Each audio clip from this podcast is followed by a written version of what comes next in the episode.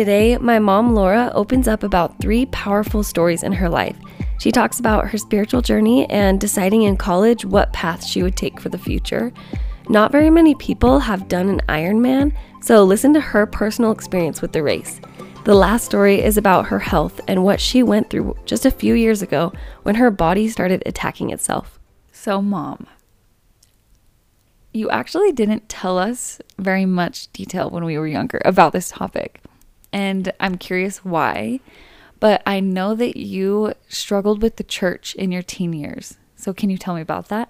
I grew up obedient, strict, did whatever I was told, and believed it and followed my parents. Then we moved to California. and that was where we first started having questions about. Uh, I, I had a hard time balancing friends and the world and the church. I was more taught we were obedient by fear, and I've learned that I don't like that now. We wanted to please our parents. As I grew up, I was pushed between friends and parents, and the church went to the parents' side. Because with your friends, it wasn't cool to do church, or the boundaries that the church set weren't as popular? So when we moved to California, we moved from Massachusetts, so it was a huge jump, and we went from fifth grade in Massachusetts, the sixth grade in California, and that was junior high. And I showed up, and all of a sudden, all these girls had the perfect hair and makeup and clothes, and they cared about how they dressed. And I was a big outsider. I had been running around with my brothers, I was a tomboy. I didn't care. I, my mom would nag me about brushing my hair and sitting still to do that, and that was hard. And so the change from Massachusetts to California was a huge change. I think I kind of got sucked into wanting to play the cool game and wanting to fit in. For the first six months, the girls in the ward purposely ignored me and would not talk to me. And they kind of set a pact with each other to leave me out. And it was a struggle, and I did not want to go to church, and it broke me. But then my dad said, Let's have a big swim party, and you can invite all of these people and make friends. Yeah. And so he heated up our swimming pool in January, which is unheard of, and to invite these friends over to swim and hoping that we can make friends. And at that time, I think the girls kind of broke down and started being friends with me. But that was the first time where the social part of church was hard. And I think that that's kind of began the questioning. Okay. Yeah. So that was probably, that was in like sixth grade. Yeah. So then it was kind of a struggle for a few years. How was your testimony for those few years? I went because I was supposed to, and I knew, you know, Wednesday night activities. I my mom was in school finishing her degree at San Jose State University, and I was walking to church to get to the activity. So I knew it was important. I just did it because I was supposed to, and it was a habit. And then it wasn't until right around 15 in high school that I really started questioning the difference between being in the world and not part of the world and I had the summer before I turned 16. Well, the summer I turned 16, I got my first boyfriend. It was fun to finally be accepted into the a fun crowd, good kids, but they, none of them were members of the church. And they were wonderful people, wonderful kids. I still keep in touch with a few of them. I never had friends in the church that I could hang out with and so that kind of pushed me a little more. So, would you say it was because of your group of friends that you slowly stopped going to church? No, I had, in order to be on my own, I had to kind of step away a little bit. And it's interesting that you can still go to church every Sunday, but not be active. Once I was 16, I would go to the Laurel's class for young women's, which is the 16 17, 18 year olds before graduation. I would go there and I would sit there, but I didn't participate as much. I didn't go to as many activities, pulled away a little more, and hung out more with my friends outside of church. Then I headed off to college and I had gotten into BYU only because my I had gotten denied and my dad sent a letter to them really upset and they put me on a probationary if I would go in the summer then I could go to BYU and then prove I could do the work and then I could go. But I didn't want to go to BYU because I felt a pressure that everybody in the ward, everybody in the church went to BYU. I loved to ski, and my brothers and I were big into skiing at that time and competing. I wanted to be on a ski team, and at that time, BYU had a ski club, and they were actually a really good ski club. And so I looked at different colleges and decided I wanted to go to Colorado State University. And I thought, there's no way I'd get accepted to that. And I think that's why my parents let me um, apply. And then I got in. My mind was made up. I wanted to go. And even though I was going to church, I wasn't feeling anything. I wasn't letting myself feel the Spirit. So then I went to Colorado State and I never went to church. I did a couple times just because every week when my parents would call, I felt bad telling them, trying to come up with excuses why I didn't. And so for that year, I hardly went to church and kind of slipped more into the worldly part of things. Something was still in me. It wasn't until I went home and I was living, my parents moved from California up to Washington, and I had gotten my own apartment and I was by myself. I remember just thinking about my brothers and their missions and wondering how could this book, this Book of Mormon, convert people.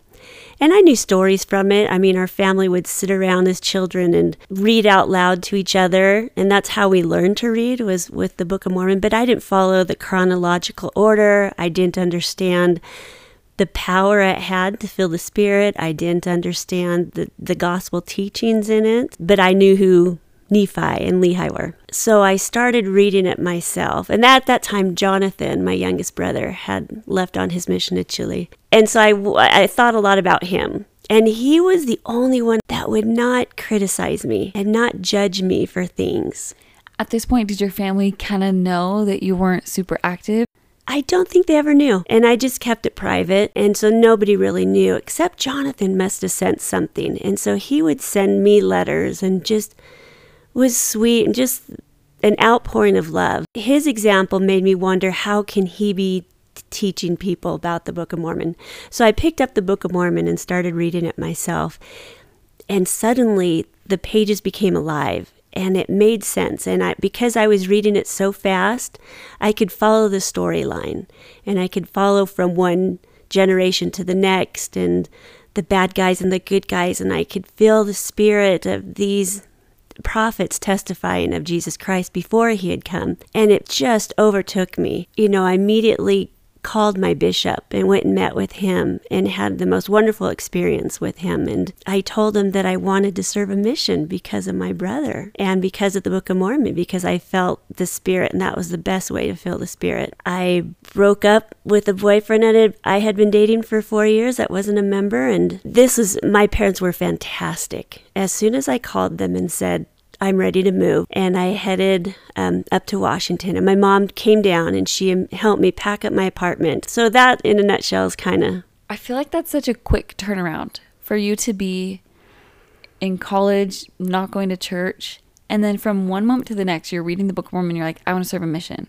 How did you feel worthy enough to be a missionary when you hadn't even been going to church for the past couple years? Well, luckily, it took a, six months and it was meeting with my priesthood leaders. It was jumping in because I wanted to. There's an importance to getting into a ward and serving. And as you serve and get integrated, that helped with developing the good habits and being able to be there because I wanted to be there. But it took love, not anyone saying, you should be doing this calling or you're supposed to be here. You're supposed to wear that. You're supposed to. Yeah.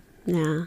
I continued to read the Book of Mormon and then prepare to go to the temple and getting myself away from some toxic stuff in California and coming up and to my parents' home helped. Were you nervous to tell your own kids that you struggled in the church? Yeah, two reasons. One, I didn't want you to fall down the same path that I did. I had touched the stove, and I don't want you to touch the stove. I wanted you to trust me. Second, I have an incredibly strong testimony of the atonement. And we're told that Christ took our sins for us and that we could repent and that the Lord would remember them no more. And how could the Lord forget if I keep bringing them up and talking about them? And so I didn't feel like I needed to share too much. And so many people don't know of my struggles before my mission. I guess now I appreciate you sharing and opening up, even though it is in the past. And I don't want people to think that you struggle in the church because you have in the past. But I appreciate you talking about it because it helps people who do feel like they're going through a hard time in the church to know that one, you understand. People could come to you and you could empathize with them.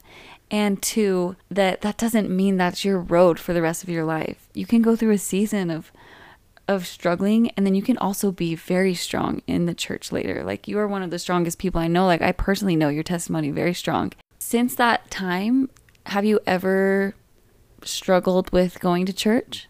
At your phase of life, yes. You with a young mom, I bring my kids to church. I they don't want to go to nursery. You go to church, you stand in the hallways and you wonder why am I here? I'm not getting anything out of it. You're supposed to be here. And so what kind of started me not liking to go to church, the I'm supposed to be here ended up teaching me to be back there. Ever since coming back, the greatest joys I have ever felt is my family. Mm. And I, I guess being a church that focus on the family, this brings me the most joy. And I could never turn my back on Jesus Christ for giving me that. So, most people know this about you. And if you don't, you need to know this. You are an incredible runner. And in 2008, you did an Ironman. Why? Dad, uh, we were hitting my 40th birthday and we saw someone in the grocery store wearing an Iron Man shirt. And he says, I bet you could do that. And I kind of laughed at him and thought, no way, I can run a marathon, but you can't add a 2.4 mile swim and a 112 mile bike ride on top of that and then run a marathon. And he says, I know you could. And uh, so we thought about it for a little bit. And then a friend of ours in the neighborhood, Derek Butters, he got hold of us and he says, I think we should all train for one. And that began our fabulous journey. And so every we, we came up with a, a, training plan and basically every day you have to do one or two events and it's I just would work through that plan every day and usually Fridays and Saturdays would be longer workouts. But at this time too, we had our kids, all five of you, were in soccer at the same time. We didn't want to miss your soccer games or anything. And so dad and I would wake up at three or four o'clock in the morning and we'd come down and ride the stationary bike, or we'd run on the treadmill, or we'd go out for runs together with our headlamps and vests on so that we could get back here in time to take you to um, your soccer games. And it was a wonderful time to be with dad. And you get to a point where you just kind of go on cruise control. And if you're running with someone and you're talking together, the miles click by a lot faster. We signed up for the St. George Ironman, and this was going to be the last year that St. George was doing the full Ironman. And it was ranked it was one of the hardest Ironmans because of the hills. And so we started doing it, and we entered the water, and immediately in Sand Hollow, the wind just went crazy and we had five foot waves all around us and everyone wears big orange swim caps and i was swimming along and i couldn't see dad. He immediately got away from me. I was just trying to stay afloat, and it's so hard when you have these waves crashing on you and you have other swimmers kicking you and and I thought, please don't let me see an orange cat below me because I can't save them. And there was such a panic of if somebody was in need, I couldn't help them. The buoys had blown off course, and I was a strong swimmer. I competed in high school. It, we ended up, instead of swimming two and a half miles, the buoys blew so far we were swimming three and a half miles. Somehow, Dad got around it, and I came out after Dad. And that scared him because he expected me to be there sooner. And I remember coming out of the swim, and he just had tears. And he was so happy to see me and just held me and we didn't care about the transition. we just were happy to be back together. So then we got on our bikes and we rode, and the wind somehow managed to be in our face the whole time. And we got through our first loop, and I realized I was not fast enough. We were going to miss the cutoff, and I was not going to be able to finish the Ironman. And I was heartbroken. And there was a outhouses, restrooms, and I went inside one and just cried because I hadn't done what I'd set out to do. But dad was smart. He knew I needed to finish this. He said, Listen, there is another Ironman in Coeur d'Alene, Idaho in six weeks. I will take care of the kids for the next six weeks. You train.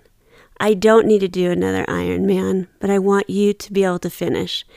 And so I worked on the bike. I rode all around Utah Lake. I practiced. I stepped up my game.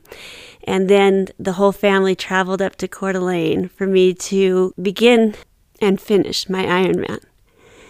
And when I finished, it was incredible. But it wasn't because of me, it was because of the whole family and how everyone had been there to support me and had sacrificed during that training so that I could enjoy hearing the words, You, Laura Gardner from Highland, Utah, you are an Ironman. I just have to say that that day I had such a profound experience. So I was probably about 12 years old and we were all able to go with you. If anyone has ever been able to experience being in person at an Ironman event, it will be, I promise you, a very emotional experience because you're watching people on the border of death and you see people at the finish line after like over 12 hours of pure intense exercise, barely hanging on, crawling. The amount of people that were not on their feet as they were finishing the Ironman. It just showed how hard it was. And then I see my mom. The feeling that you have when you're watching someone suffer is the most powerful feeling of love and compassion. Watching my mom go through something so hard that her body is barely hanging on.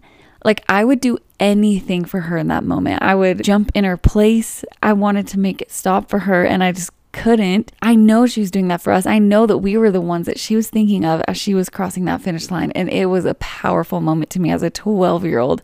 But I'm so grateful that you, mom, you taught me that. And you went through something so hard. And then it taught me such a valuable lesson. It was a huge accomplishment. And then dad and I started getting into pacing marathons. It was a volunteer opportunity back in 2016. I was uh, preparing to pace a half marathon, which I'd gotten where I didn't get sore running half marathons. And I went out and trained and I was in the best shape of my life. I had been going to a nutritionist and I felt good. And we started running and I got to mile 10 and I started feeling like I was going to black out. And I'd never felt this before. And I said, Steve, something's wrong. I'm about to pass out. Just then my boss pulled up on his bicycle. And, How are you doing? And I told Steve, I can't focus. I'm about to black out. So your sweet dad would just talk to the our boss and, you know, entertain him during that part so that I could just focus on keeping up the speed and not blacking out. And then as we got close to the finish line, I told dad, hurry, get in front of me and catch me at the finish line because I'm going to black out. I knew something was wrong because that had never happened to me before. But I did end up going to my doctor and um, I said, you know, there's this lump on the back of my neck. And I've had it for about a year, but it's not a big deal. The doctor was very concerned and said, I want you to get a, a CT scan immediately. And the next day, I ran to the grocery store with Lindsay. As we were walking out back to the truck, I got a phone call from a number I didn't recognize. And I answered it. It was the doctor. And he said, Is, t- is right now a good time to talk?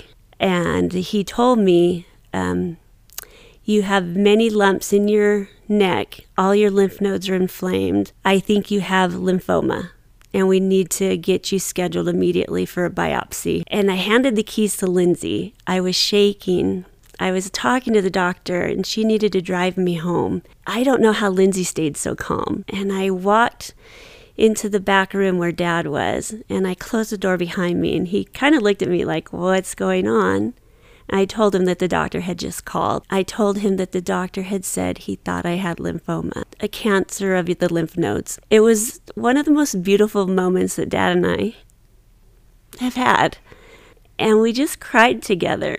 And Dad says, Whatever happens, you just have to fight. And I knew that I could because of all the training with the marathons and the Ironman. And, and then the doctor said we can't do a biopsy for three months. And I thought, there's no way I'm waiting three months to find out about this. I started calling ENTs, explaining my situation. And I called this one. His assistant heard me, and she came back and told me he will stay late tomorrow and get you in to see him. He came to the same conclusion. I do think it's lymphoma too. So let's get you set up for a biopsy but it came back negative, and that was a huge relief. I was frustrated because something still was going wrong. I went from 140 pounds to 109 pounds. And we couldn't find anything. And then my face started getting these horrible splotches, and my hands and my fingertips hurt so bad, and they were bleeding. And I was getting flu-like symptoms every two weeks, where it would I would be in bed every two weeks. And people were noticing um, I remember a neighbor coming up and saying, Okay, Laura, what's going on? You look horrible. And I know they had good intentions, but it crushed me. And I went into a dermatologist to try and figure out the rash all over my face. And they did biopsied it and they gave me this cream and said, Use this, it'll help. And then a couple days later, they called up and said, Please stop. Don't use that anymore. You just tested positive for lupus. You know, lupus basically the body attacks itself, its organs. The lupus was attacking my skin, my joints, and my blood. You got to be careful, I've learned, when someone has lupus to not think, oh, I have a friend with lupus and they're fine. So you got on meds and that basically just treats the symptoms or is that like fixing the lupus? So lupus isn't curable right now and i tried different medications. The first one they put you on is um, a malaria med which um, in covid president trump thought cured COVID and became very difficult for those of us who needed to stay alive. But you adjust and, and it worked. Now I just um, stay on the hydroxychloroquine. I've got my white blood count up, and my rheumatologist has declared I am in remission. Mom, thank you for sharing your conversion story. You put it so well when you said you were going to church but you weren't active. I loved learning that you came back because of the loving example of your younger brother and from reading the Book of Mormon. You've proved to yourself and to me that you can do hard things, especially after completing an Ironman. And even though your life has never been the same after being diagnosed with lupus, you've continued to choose strength despite your circumstances. I love you so much. Thank you for your example.